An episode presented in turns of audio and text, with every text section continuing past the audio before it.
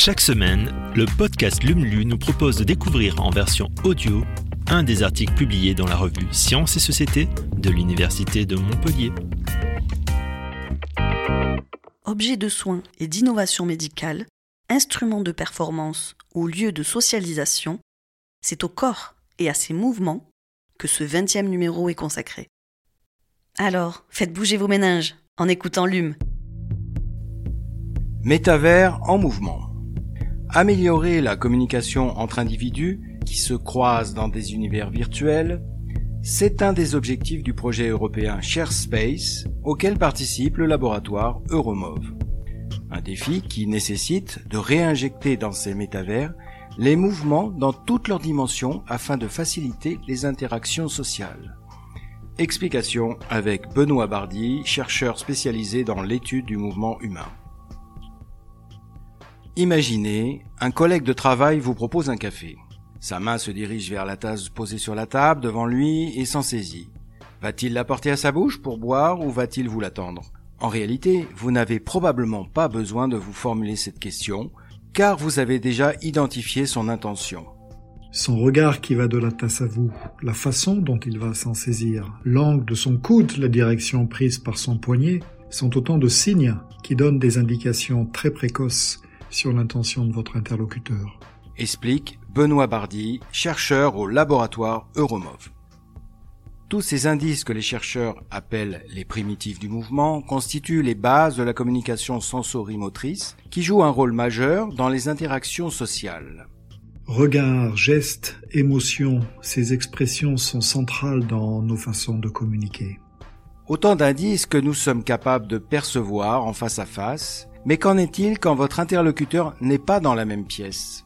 Alors nous perdons beaucoup de notre capacité à détecter ses intentions dans les gestes de nos interlocuteurs. Un véritable enjeu de recherche à l'heure où se développe la réalité virtuelle et où le métavers, défini comme un monde hybride qui peut aller au-delà du monde réel, notamment grâce à la réalité augmentée, fait de plus en plus parler de lui. Comment retrouver dans les univers digitaux ces signatures motrices de l'intention? C'est l'un des enjeux du programme de recherche européen Share Space auquel participe le laboratoire Euromov. Un projet avec une vision novatrice, la création de futurs espaces hybrides sociaux partagés par des humains et des avatars. Ici, les fameuses primitives sensorimotrices sociales sont saisies grâce à des capteurs innovants, connectés, mobiles, puis reconstruites à l'aide d'une nouvelle technologie de réalité étendue.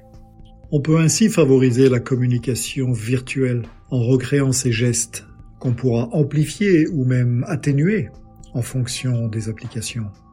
Et pour investir le métavers, ShareSpace intègre quatre niveaux d'interaction dans ses scénarios, mêlant le réel et le virtuel.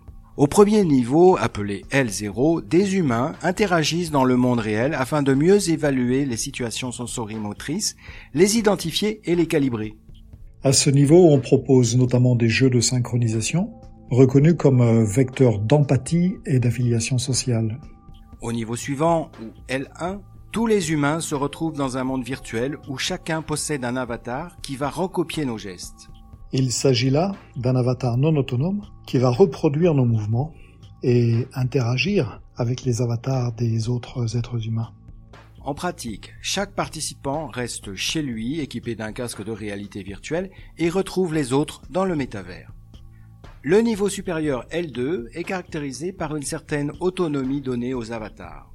Par exemple, lorsqu'on pratique ensemble un jeu de synchronisation, si un des participants commence à se désynchroniser du reste du groupe, son avatar peut adapter sa réponse sensorimotrice pour se remettre à l'unisson du groupe.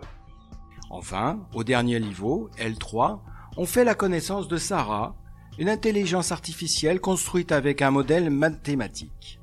Si l'un des participants est en retard au jeu de synchronisation, Sarah est capable de s'en apercevoir, d'aller le chercher et l'emmener de manière personnalisée pour le resynchroniser avec le groupe. On crée un monde hybride mêlant réalité, réalité virtuelle et réalité augmentée avec quelques applications concrètes pour ce métavers partagé. ShareSpace se positionne sur les trois dimensions santé, sport et art. Côté santé, Le projet vise ainsi à prendre en charge les lombalgies en permettant aux patients qui souffrent de maux de dos chroniques de participer à des séances de rééducation en groupe avec un thérapeute. Des séances pas comme les autres où patients en réel et patients en virtuel suivent les conseils d'un avatar autonome. Un thérapeute, représenté par son avatar, peut suivre de près si le patient exécute correctement les exercices nécessaires et le corriger si besoin. Pour la dimension sportive, ShareSpace propose aux cyclistes d'apprendre à rouler ensemble en peloton dans un environnement sécurisé. Une application très adaptée aux enfants, qui apprendront par exemple à contourner un obstacle grâce à l'aide de Sarah, qui est là pour amplifier les gestes des parents afin de faciliter la compréhension de leurs intentions. Une application sera également proposée aux cyclistes dans une vision compétitive où il faut, parfois au contraire, savoir masquer ses intentions pour mieux préparer une échappée d'un peloton. Rendez-vous est pris sur le stand ShareSpace à Paris pendant les JO 2024. Enfin, concernant la dimension artistique, les auteurs du projet ont donné carte blanche à un collectif d'artistes de la Fondation européenne Ars Electronica qui vont s'emparer de cette technologie pour créer une chorégraphie immersive lors du festival Art et Technologie à Vienne en septembre 2024. Un spectacle auquel on pourra assister dans la réalité comme dans la virtualité.